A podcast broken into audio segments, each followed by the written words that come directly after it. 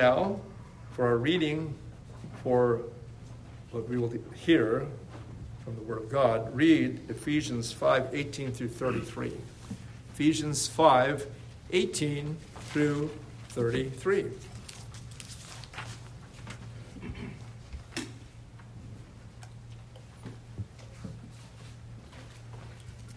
Hear God's word.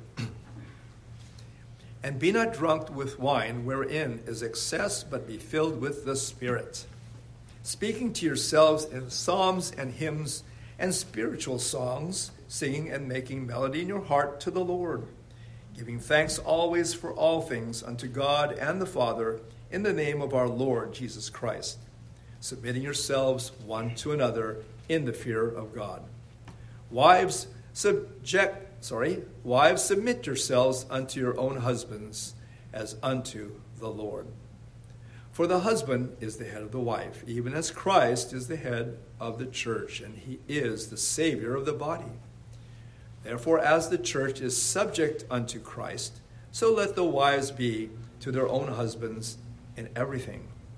Husbands, love your wives, even as Christ also loved the church and gave himself for it that he might sanctify and cleanse it with the washing of water by the word, that he might present it to himself a glorious church, not having spot or wrinkle or any such thing, but that it should be holy and without blemish.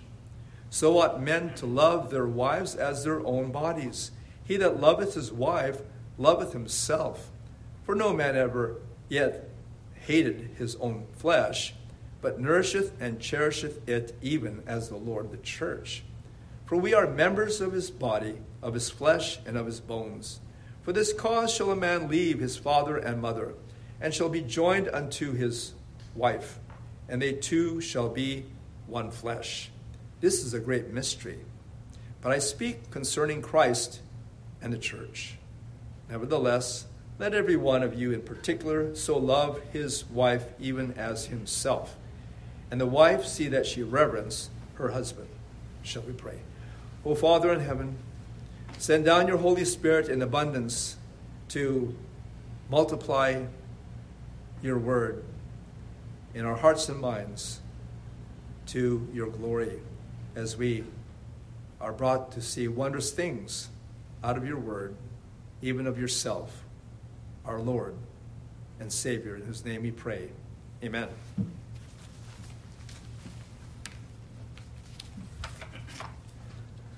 The church as the bride of Christ.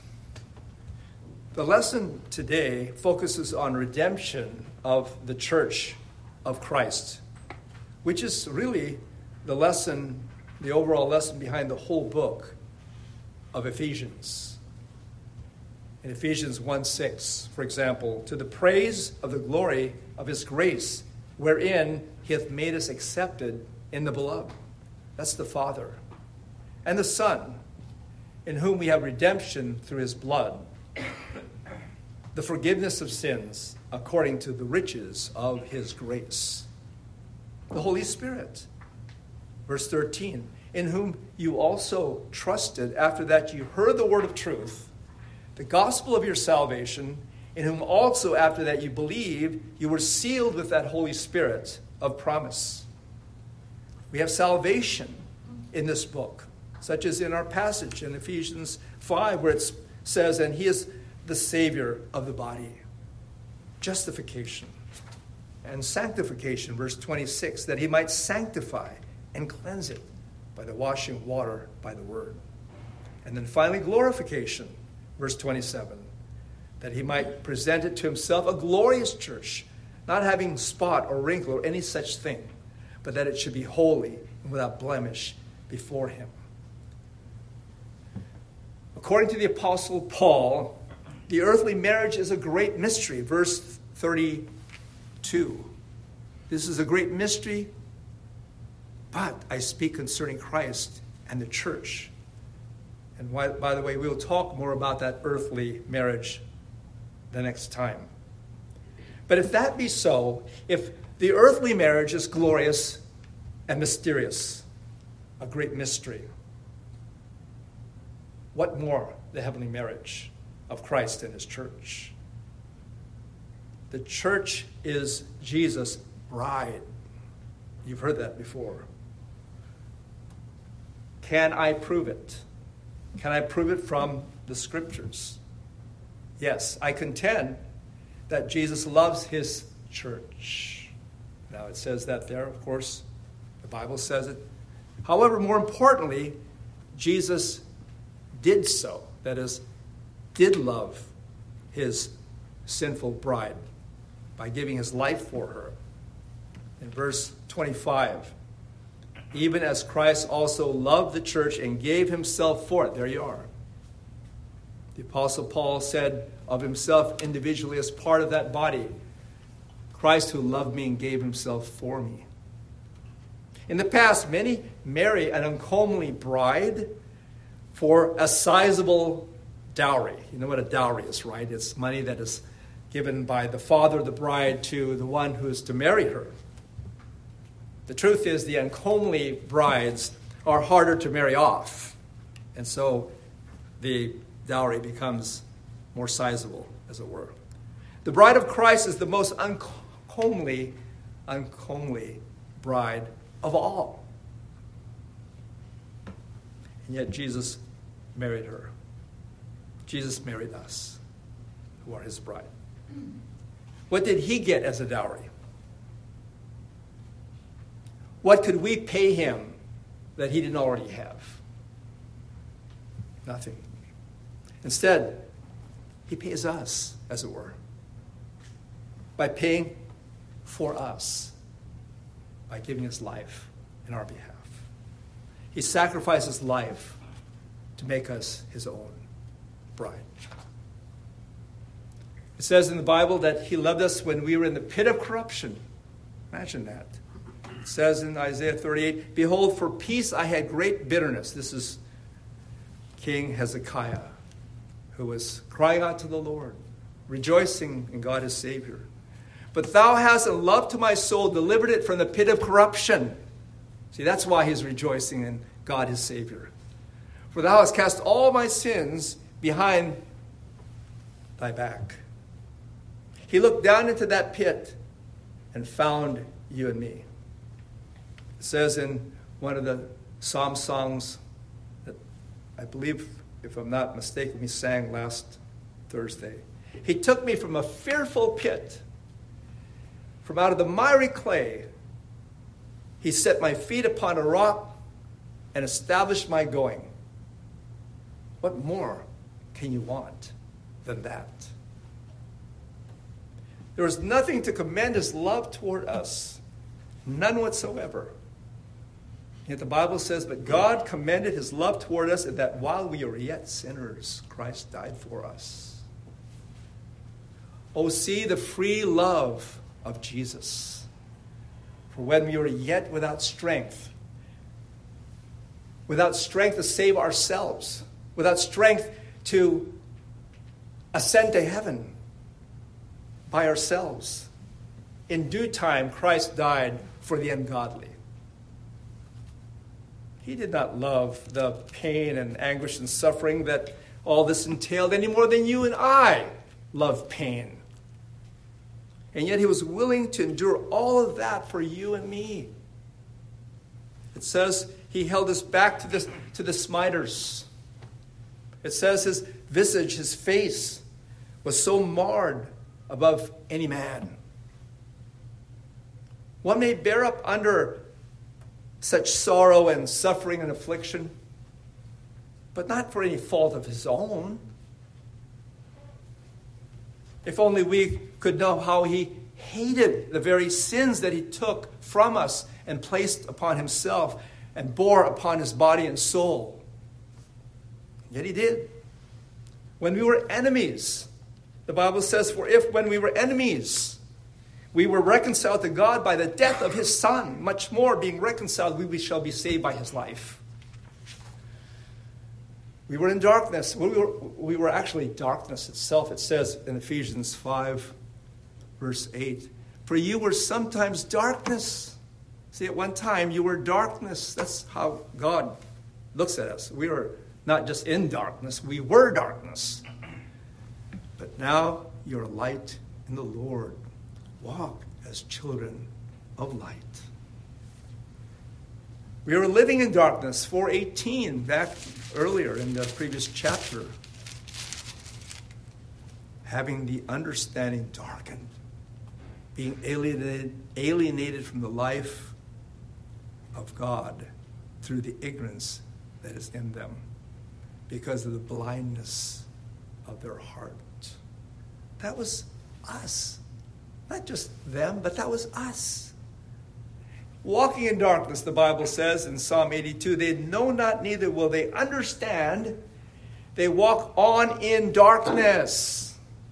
All the foundations of the earth are out of course. I see a, a picture of our world. It hasn't changed. If anything, it's only gotten worse.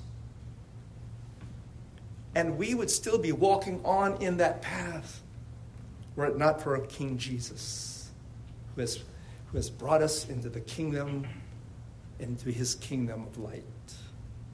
We were loving darkness, he said, and this is the condemnation that light has come into the world. And men love darkness rather than light because their deeds are evil. There's none that understandeth, there's none that seeketh after God. All we like sheep have gone astray, and the Lord hath laid upon Jesus the iniquity of us all. And yet we have this modern gospel today. I know this is kind of an aside, but it's very important because we are troubled by what is being represented as the gospel of our Lord Jesus Christ.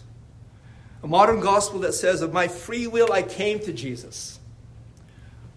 By my free will, I accepted Jesus on my own terms. And with my free will, gave Jesus a chance. There's not, nothing of the kind in the Bible. Nothing of the sort. The Lord Jesus Christ declared the very opposite. For example, look at John 5:40. John 5:40.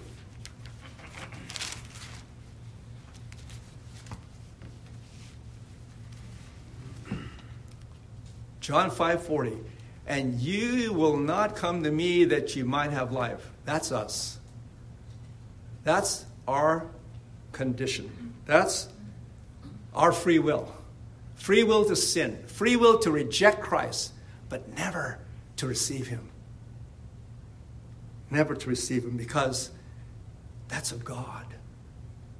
For as many as receive Him, to them gave He power to become the sons of God, even to them that believe on His name, which were born not uh, of the will of, the flesh, not of the will of man, but of God.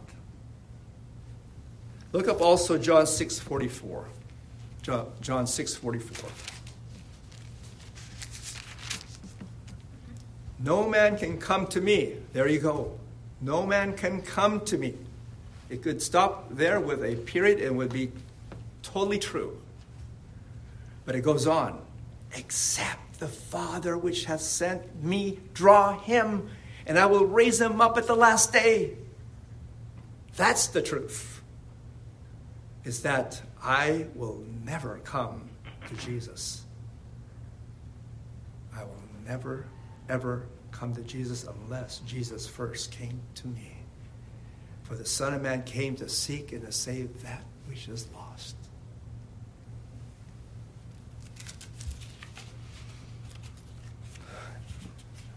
This is why the Father sent his Son into the world Greater love hath no man than this, that a man lay down his life for his friends. Imagine you and I, the friends of God.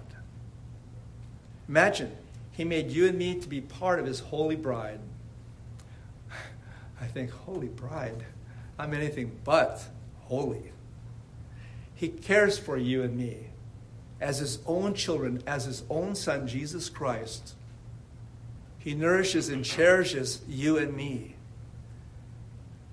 as a father and a mother would or should their children. And that because he loves you and me who are in his son. And why us? Why anyone? When you think about this, and that is why the expression back in our passage in Ephesians 5:32, this is a great mystery. but I speak concerning Christ and the church. There's a hymn we haven't sung in eons. And can it be that I should gain an interest in the Savior's blood? Died he for me who caused his pain, for me who him to death pursued? Amazing love, how can it be that thou, my God, should die for me? Amazing love, how can it be that thou, my God, should die for me? We come to another question, though. What is your response to Christ giving himself and mine? And the answer from our passage give yourself to him in loving submission and service in his church. That's what he asks for. And when you think about it, it's not very much, is it? When you think about it, there's so much more that we could do. And yet, if we have that heart, if we have that understanding of God's way, and most of all, His grace, we will be able to do according to His Word because He doesn't give us anything that He doesn't give grace with for us to, to do in His name. In Ephesians 5:24, therefore, as the church is subject to Christ, so let us be to one another. Submit to those who are over us in the Lord, for example, in Hebrews 13 17. That's a good start. Hebrews 13 17. Obey them that have the rule over you, and submit yourselves, for they watch for your souls as they that must give account, that they may do so with joy and not with grief for that is unprofitable for you. And to each other in the Lord. In Ephesians 5, our passage, let us turn back to it. Verses 18 through 21. And be not drunk with wine, wherein is excess, but be filled with the Spirit, speaking to yourselves in psalms and hymns and spiritual songs singing and making melody in your heart to the Lord, giving thanks always for all things unto God and the Father, in the name of our Lord Jesus Christ, submitting yourselves one to another in the fear of God. There you go. So we submit to those in, in the Lord that are over us and to each other in the Lord.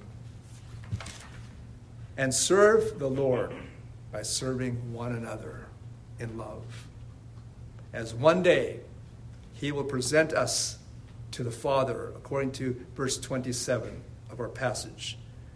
A glorious church, not having spot or wrinkle or any such thing, but that it should be holy and without blemish. The church is Jesus' bride. My last question to you is Are you a member of it? If you have believed upon the Lord Jesus Christ, the Bible says that you're to confess him before men. And the first place that we do that is in the church and become members of his body, even as he is our head. And so, are you a member of it? If not, why not? And if you are, rejoice and be exceeding glad. Shall we pray? Oh, Heavenly Father, how we thank you for this time to reflect upon this thought about how you came to take a bride, how you came to lead a wife. And that wife, that bride, is none other than your church. And that is your people. Your people here and your people in other churches of like precious faith throughout the world, throughout all the just about all the nations of the world by, by this time. And Lord, how thankful we are. How thankful we are for this honor, for this privilege, for this blessing. We cannot exchange that for anything. There's nothing that compares. There's nothing, not even our own nearest and dearest, can compare to our spiritual family, our church family, the household of faith, and how blessed we are if our own individual households are believers. Truly, Lord, what a blessing to be related to each other by flesh and moreover in the Spirit. Thank you, O Lord, for what you have done. Thank you, Lord, for what you are doing. You're not yet done. We are not there yet. Help us, Lord, to do all that is in our power, all that is in the might of the Holy Spirit to this end, that we may glorify you, our head, and our Father in heaven. In Jesus' name.